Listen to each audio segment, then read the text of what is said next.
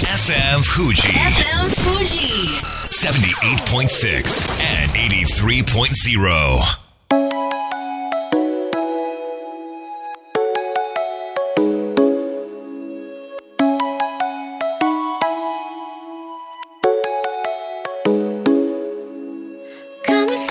月曜夜のひとときいかがお過ごしでしょうかこの番組「みんなのラジオは」自分の故郷を盛り上げたい誰かの役に立ちたいぜひ知ってほしい聞いてほしいそんなたくさんの思いを発信していく番組です本日で第114回の放送東京代々木のスタジオビビットより公開生放送でお届けしてまいります忘年会スルー今まさに旬のワードで主に若い方が職場で開催される忘年会に参加しないことを指すわけですが私も13年間サラリーマンを経験しておりますので行きたくない行きたくなかったその思い非常によくわかります店決めなきゃいけない宴会芸考えなきゃいけない会計もしなきゃいけないなのにお金まで払う忘年会に限らず社長や上司と飲みに行って散々上から物を言われてなのに割り勘とかちょっと多めに払われて済まされたなんてことはしょっちゅうございまして、まあ、ちょっと愚痴っぽくなっちゃいましたけれどもですから結論スルーできるようでしたらぜひスルーしていいんじゃないかなと思います。ところで成果主義の欧米企業で果たして忘年会というものはあるんだろうかと調べてみましたところ仕事とプライベートは完全に分離されているようで会社が催す忘年会はほとんどないそうです欧米人にとっては個人対企業の契約であってパフォーマンスが悪ければすぐにクビになります優秀な人材の中でさらに優秀でなければ生き残れないまさに会社は競争の場しかし日本人にとって会社はみんなで成長してみんなで目標を達成する場ですからパフォーマンスが悪くても簡単に解雇はされないということで会社とのドライな関係が希望でしたらぜひ外資系に行ったらいいのかななんて思いますけれどもこんばんは DJ 西川俊也ですさあそして番組の進行はもうお一方どうも、忘年会では唐揚げを食べまくります。有野いくです。よろしくお願い申し上げます。よろしくお願い申し上げます私、はいは忘い年会は、うんうん行きたいとこ以外行かないんですよね。おーでも、いやは、はいいだから行く人偉いなって思いまあー忘年会逆に断るときは、はいどのようにしてお断りになるんですす。あか、スケジュール入って ます。はすごいもうそれ言われちゃったら何も言えないですねい。けどなんかなんかこうサラリーマンから今度ななんだろうな経営者側っていうか立場が変わると外部の方との忘年会ってすごく重要な気がしてうん内部の社員とかスタッフの皆さんと飲み食いするっていうよりはうん外部の人にこのプロジェクト一緒にできていや本当に1年間お疲れ様でしたとかなんか仕事をもらったり生み出す立場に変わるとうん。うんやっぱね忘年会は参加したいうんうん。なので、もちろん選ぶ、選ぶ立場じゃないんだけど、はい。選べるなら選ぶけど、できるだけなんかありがとうございましたっていう、なんか一年の労はねぎらいたいなっていうのがうん僕の考えなんですけれどもね。はい。私も割と好きですよ。そうですよね。楽しいので。うんはい。まあ実は、いくちゃんとはね、はい今日まさにスポンサーの社長さんとお、そう、忘年会にね、お行く予定になっているわけですけれども、はい1年間ありがとうございましたといろいろとちょっと、えーご挨拶したいなと思いますそれでは本日もみんなのラジオ元気よくスタートです FM Fuji FM Fuji. 78.6 and 83.0. この番組は株式会社フレイマ株式会社失礼いたしました柴田法務会計事務所甲州藤川本美市純米大吟醸の提供でお送りしますちょっとドキドキしましたね今ね はい大丈夫です申し訳ございませいんえいえいえそれでは当番組のコメンテーター株式会社フレーマ大室秀明さんに登場していただきましょう大室さんよろしくお願いしますよろしくお願いはしい、ますよろしくお願いします。忘年会するはい。いかがでしょなんか言葉が良くないなと思っておて、うなんか業務忘年会するとかにしませんうとというと要は好きな忘年会はみんな行くじゃないですか、あー好きな仲間とっていうのそうは。そうそうそうだから忘年会自体をするってなんかちょっと感覚が違うなと思っていて、ちょっとネガティブワードすぎませんかねっていうのが。いろんな忘年会のタイプがあってそう確かにあうん多分業務だから、あのね、多分な職場の人間関係をぐだぐだ愚痴られるとかっていうのは確かに聞きたくはないので、はいそういうのが嫌なことを避ければ楽しければみんな行くんであんまりなんかいい言葉じゃないかなっていう気はしてるんですけどね。そういうことなんですね。まあでも選べる時代になったってことなんだろうね、うんうんこんな言葉僕らが20代の頃生まれてませんでしたから 本当にいい時代だなと思いますけれどもそれでは続いてはこちらのコーナーです月一、室岡明彦のコというわけで室岡明彦さんですよろしくお願いしますよろしくお願いしよろしくお願い申し上げます。え1年3ヶ月、はいこのコーナーやってきたわけですけれども、はいはい実は本日が最後なんですそうなんです。さあ改めて自己紹介を残念でございますお願いいたしますはい。最近八百屋を始めた幸せの伝書バト室岡明彦です。よろしくお願いします。いや本当に 一電車バートね、あの、一1年3か月前は全然そんなことなくてそうですね普通に大手大はい手企業の役員とかはい社外いやまあまあ取締役とそんなことか、もないですけどねはいやっていたわけですけれども、はいまさにこの1年3か月でだいぶ室岡さんの人生も激変本当ですね。ねいろいろ本当に導かれたなと思いますよ。あはい。で今はね、えー東麻布にある麻布島崎屋で八百屋さんを経営されているわけですけれども、はいそんな最終回の今日、はいまた非常に個性の強いゲストさんがそうですね来。てくれました、はいでは私から紹介させていただきます食材研究家サルッチャマンこと佐伯敦子さんですサルッチャマンよろしくおーナー。願いよろししくお願いしまますす。こんばんは、サルッチャマンです。よろしくお願いでござる。はいいくちゃんちょっとはい。見た目、はい説明お願いします見た目完全にお猿さんなんですよ。はい。眉毛も一本で繋がってて、ほっぺたには赤いぐるぐるの線が書いてあって、うん鼻毛が出てます。そうナなイんスですよね描写ありがとうございあまこれす。でもこれは鼻毛ではなくて、す、シワですね。シワ。大変失礼しました なんで謝罪してんの太い鼻毛かと思った。まあでも、本当に公開生放送でね、今、外で見てらっしゃるリスナーさんもびっくりとはいいうところなわけですけれども、さて、食材研究家、はいこれ、どんなお仕事なんでしょはい、あの料理研究家とかね食に関するお仕事はいろいろあると思うんですけど、うん食材研究家は、はいそのお料理がこうだよっていうよりはその手前のね食材がうんどういうふうに作られてとか、誰がどんな思いで作られてって言ったことをちゃんと知ることであだからこんなおいおいしいんだとかへえこんな味になるんだこんな違いがあるんだっていうことを、あの知っていただくとこそれからね食を選ぶ基準がまた変わってくうるのおで、ーはい、これ、どうしてこういうことを研究しようって思ったんですか、サルチョマンは。もともとはね出産して母乳が出なかったっていうところかうらん食に関する意識がすごく切り替わったんですへーねそうか体がねあうのんいい状態になるにうはんどうしたらいいのかなっていうところからでうんそこからだんだんあの地球環境に関することに、はいあの突き詰めたらたどり着いたんですようんねだから環境に優しいイコール一番美味しくって一番体にあの負担がない優しいはい健康的っていうんう順番が一番スムーズだなと思ったのでそこをお伝えしてます。そうなんはいですね、まあ、日本自体はすごく豊かな国だと思うんですけれども、そんな中でもはいアレルギーで苦しんでる人って結構いるんですよね。そうなんですよね。まさに私、あの、お今週アレルギーテスト受けに行ってきます。えめっーちおゃ結構激しいんですよ。はあ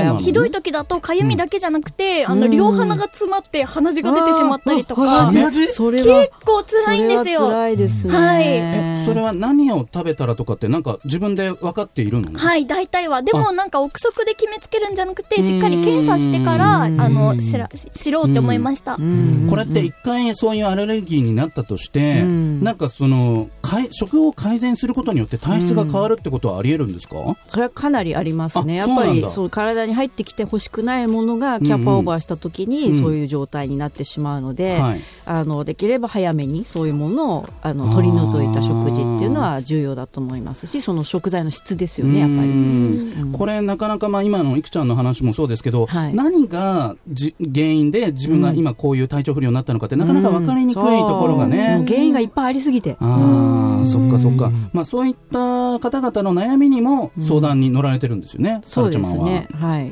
まあそんなサルッチャマンがですね、なんと、はい。 2020年1月、つまり来月、お、お店をオープンされるとか、そうでござる、その名もモンキーマラジェック前代未聞店主が去るうぅミクちゃんついてってついてって。はいはい何何弾いてんのついてきてついてきて。マジック モンキーマジックでごバナざるよナとか出してそう。バナナメニューバナナの み違う違う違うじゃなくてねそうじゃないそうじゃないこれどんな特徴のお店なんですかえっと、まず提供するお料理ははいビーガンとビいーガンうね、あうのんベジタリアンの中でも一番そはのいお野菜、完全に植物性のうんみというお料理でなおかつ食材がさっき言ったねその環境に配慮したもの、はい。なので、えっとお野菜は、えー無農薬でさらに肥料も入れていない自然栽培のお野うん菜それから、えー調味料は天然菌というねそう蔵についた菌だけで作った調味料とかそういったうんまだ日本では希少価値があるものを当たり前にしたいのであの味わっていただきたいという意味で出します。これなかなかビーガンのお店って浅草に限らず、いこう東京全体見渡してもそうそうないです少よね。ないんですよねやっぱり。ねうんでも外国の方なんかは結構ビーガン増えてるんですよね。そうですね、うんだからそのそういった方々が安心して、はいうんあの不安なくお食事できるようにっていうのもあるし、うんその日本の本当に美味しい食材を知ってもらうっていうこともあるしあとは日本国内の方々にもね、うんあのそういうあのなんだうんお肉以外でもこんなに満足できるんだっていうことを体験してもらいたいですあねーベジタリアンになってっていう意味じゃなくて、うんうんたまにはこういうのありだそうねみたいな。大室さん結構アレルギー持ちでしたよね。そうい来えましたば。ね来ましたねもう本当多いですねはいはいはい激アレルギー持ちでしはいはいた。はいえなんかやっぱ困ってます外食といやか。僕は逆に外食は困んないですああのもう完全には僕のアレルゲンは分かってるのであの怪しいものには手をつけないし、うん怪しいものは食べないし、うんだからあー仲間とその食事行った時に僕うん一,、一つも口にしないことありますそっかそやっっかぱお店的にダメだなと思ったらそれは一切口にしないので、なんかいくちゃんがねよはくいそのお土産とかお仕事の都合で買ってきてくれるんだけども必ずあれ見てるもんね、はいなんか材料何入ってるんだろうみたいな そうそう大事ですからね、うん大事それね大物さんがアレルギーだって知らないとちょっとな何これ失礼な人ねみたいな なっちゃいますけどねなるほどまあでも大事なことですよでね、一番大事なのは、うんそれ避け続けてると、うんもしかしたら避けるものがどんどん増えていって最終的に食べるものがなくなっちゃうおかもしれないでーそすよだっからそっかなんでこんなアレルギーが増えてるのかっていうことうんはをみんなで考えないと、うんそうですよそうねなんです怖いですよ室岡さんいいこと言はったサルチャマンのなんかビーガンの食事とか食べたことあるんですかありますありますおー昔自然食のレストランを前にやってあすでにもう前々やられ僕てねやってたたんです時ねにいただいてましたけど本当に美味しかったですよあそうあなんのだお肉みたいなね感じのものもあってさ肉じゃないのに肉みたはいいな、そうなんですよそれってどういうことなんですかサルチョマンえっと、なんいろいろパターンがあって一番王道は大豆ミートっていうね大豆を加工したものがへーあのお肉っぽく唐揚げ唐揚げですようん唐揚げっぽくなったりとかうんあとは車風をねあのうん豚バラ肉っぽくしたりとかあーあと雑穀使ったりとかいろいろなねやり方があるのでじゃあなんかこう野菜ばっか食べてるって感覚全じゃな然い全然もうあ感のじでバリエーションすごいですからへー本当楽しいし美味しいしぜひ2020年1月14日あたりにえオープンす私るのと誕生日だあおめでとうごあらおめでざいまとうございますす開店おめでとうございますお誕生日おめでとうございあますお祝いしますよ来ていただいたら。あ素晴らしい浅草のどの辺ですか浅草の花屋敷のね裏手すぐでございます。もうめっちゃ観光地はいなんですね。はいということで、ぜひ、えーモンキーマジック2020年1月浅草で、えーオープンということで足を運んでください。では、時間がやってきました。えーリスナーの皆さんに、サルチャマンから一言メッセージお願いします。はい。これからの食の選び方、健康というよりは、やっぱり環境のものを選ぶことで、結果的に体にも優しくって、うんそして一番美味しいので、ぜひそれを味わいに、あの、浅草のモンキーマジックにいらしていただけたら嬉しいでござる。待ってるでござる。はい、サルチャマンでした。ありがとうございありがました。とうございましたそして、室岡さん、1年3ヶ月ありがとうございました。ありがとうございました最後に一言お願いします。そうですねまあ幸せって今この瞬間を楽しむことかなって思います本当ですね。ありがとうございましたいやー、室岡さんらしい最後だなという感じ です。本当にありがとうございました。ありがとうございましたそれでは一曲お届けしましょう。サム・フィッシャーで This City。 FM Fuji. FM Fuji. 78.6 and 83.0. さあ、みんなのラジオ改めまして私、西川俊也と有野行くと大室秀明でお届けしております。それではここからはこちらのコーナーです。やってみよう佐藤学の先端ビジネスはい、というわけで、アクセラス株式会社 CEO 佐藤学さんです。よろしくお願いします。よろしくお願いしますよろしくお願いします。じゃあ自己紹介お願いします。はい、えー、東京渋谷でシェアオフィスとコワーキングスペースやってます。佐藤です。いよろしくお願いします。まあ、そんな佐藤さん、みんなのレストランというね、はいえー飲食もいろいろやられておりまして、近々池袋で何かあるんですよね。そうです。池袋来月池袋で、はいえー居酒屋ジャパンっていうイベントがありまして、はい。そこであの無縁の煙が出ない、あのお肉のロースターを、はい。はい、展示販売しますので、おお、そうなんですぜね。ひごごご興味ある方は、はいお越しください。池袋までということで、また日にちが迫りましたら、はいえー詳細教えてください。はい、さあ、そんな今日はどんなテーマでいきましょうか。今日は 5G、来た。来ました 5G。はい、一番気になってる ことちなみ に今 4G ですか 4G ね。ですもんね。はいうんうん。いわゆるインターネットの速度に関することなんですかね、これは。そうですね、5G はインターネットの技術はそのままにして、うんはい、対超高速で、たくさんの端端末がつながるのと、低つあの遅延ですよね。はい。遅延しないっていううんまあ遅延しない。はい、3つのポイントがあるっていうことで。今まだ日本は 5G は入ってない状態ですか。そうですす、そうです。おー来年の秋か、はい、ちょっと遅れるかもしれませんけど、ああ、そっかそっか。すでにもう海外中国とかでは、うんうんあのエリア的にあのやらやっているんですけど日本だと、いまあ、どうなるかなっていうこへーとはちょっとドキドキですっていうかなんかもう、ですね中国の、まあ、言っちゃえばファーウェイが圧倒的にリードしてるんですよね、そうです 5G はね、日本で敷設するはずのアンテナをみんな中国に持ってきましたからねあ。ーこれ何が変わりますかね 5G になるとあのーまあ、ビジネス的にはかなり大きく変わりまうす。んうんうんで、個人的には、はいあの、今、キャリアさんで、今、価格がどんどん、スマホのね、価格、値下げしてますよね値下げしてますけどうんこれがまた値上げするんじゃないかという。キャリアさんにとっては値上げするチャンスがやってくるっていうことまあなんコンですシか、ね、ューマーとしてはあんまりいいことないんですけど、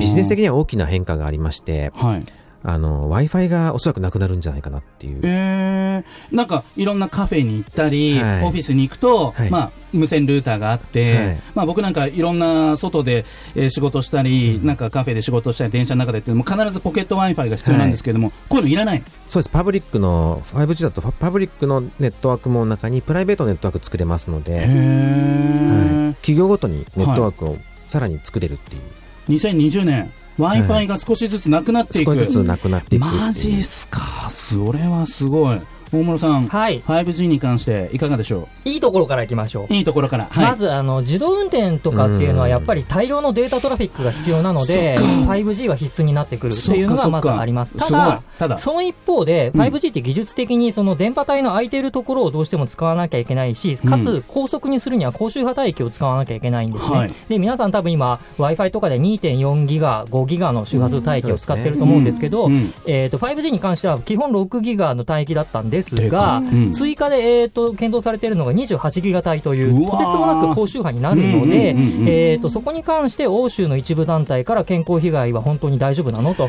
現代のあのうん昔の安全基準は満たしているんですけど、はい現代のけ、えー安全基準は満たしているのかどうかっていうところはちょっと今議論中というところですね。まあ、電波強すぎみたいなはいところなんですかね。このあたり、どうですか、佐藤さん的には。5G のそので電波の強さが健康的にうんぬんっていうのは、まだ誰も解明できそうてですないね。状そうです況よってこねと。なんですよはいね。で毎回言われてますけどね、うん電波あの確かに製品出確かるにたびにそうですよね。まあぜひその辺もクリアになって2020年広まっていってほしいなという気がするんですけれども、何やら佐藤さんはい、ものすごい特許持ってるんですよね。はいお実はですね特許持ってまして、ウェアラブルカメラで見た映像をうん、配信して第三者がそれが何であるかをそう当事者に説明するっていう特許なんですけどもへ、えまあ、ウーェアラブルカメラっていうのはいわゆる体に装着するカメラまあ、主にっていメうこガとネを想定してまして、あーはあはあはい、メガネにつけたカメラで、うんなんかお手紙読んだり、うーんはい、地下鉄で出口がわからない例えはばい視覚障害の方とかが、あーはい、出口がわからないとかうえんそれはあの、目のこう眼球をい